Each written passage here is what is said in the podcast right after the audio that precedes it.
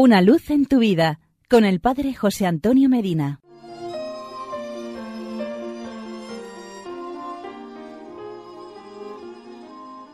Queridos amigos y hermanos, hoy 9 de noviembre es la fiesta de la dedicación de la Basílica de Letrán. Según una tradición que arranca del siglo XII, se celebra el día de hoy, el aniversario de la dedicación de la basílica construida por el emperador Constantino en el Laterano. La Basílica de Letrán es la iglesia madre de Roma, dedicada primero al Salvador y después también a San Juan Bautista. Esta celebración fue primero una fiesta en la ciudad de Roma, más tarde se extendió a toda la iglesia de rito romano, con el fin de honrar aquella basílica que es llamada madre y cabeza de todas las iglesias de la urbe y del orbe, en señal de amor y de unidad para con la cátedra de Pedro, que como escribió San Ignacio de Antioquía, preside a todos los congregados en la caridad.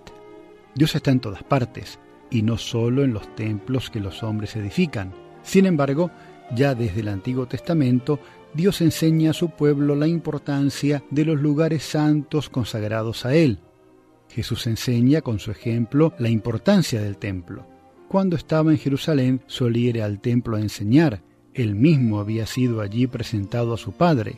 El Evangelio de hoy nos enseña que el celo por la casa de Dios, su Padre, le consume. El templo es, en primer lugar, el corazón del hombre que ha escogido su palabra. Vendremos a Él y haremos morada en Él. Así dice el Evangelio de Juan, capítulo 14, versículo 23. Y San Pablo escribe en la primera Corintios 3:16 lo siguiente, ¿no sabéis que sois santuario de Dios? Esta verdad no contradice la importancia de honrar el templo hecho de piedra.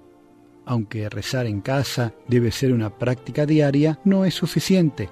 Jesús quiso salvarnos del pecado no por separado, sino unidos como un pueblo.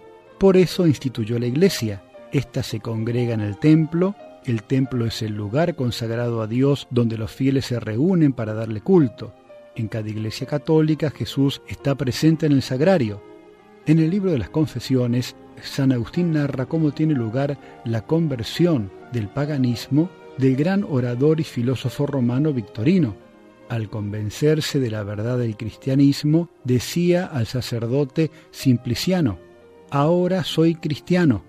Simpliciano le respondía, no te creo hasta que te vea en la iglesia de Cristo.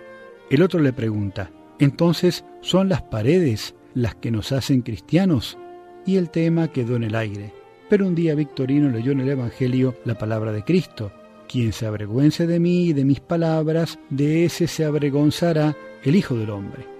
Comprendió así que el respeto humano, el miedo de lo que pudieran decir sus colegas, le impedía ir a la iglesia fue a ver a Simpliciano y le dijo, vamos a la iglesia, quiero hacerme cristiano.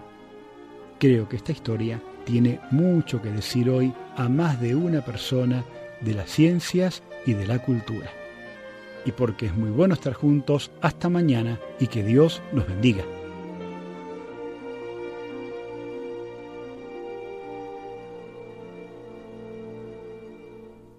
Una luz en tu vida con el Padre José Antonio Medina.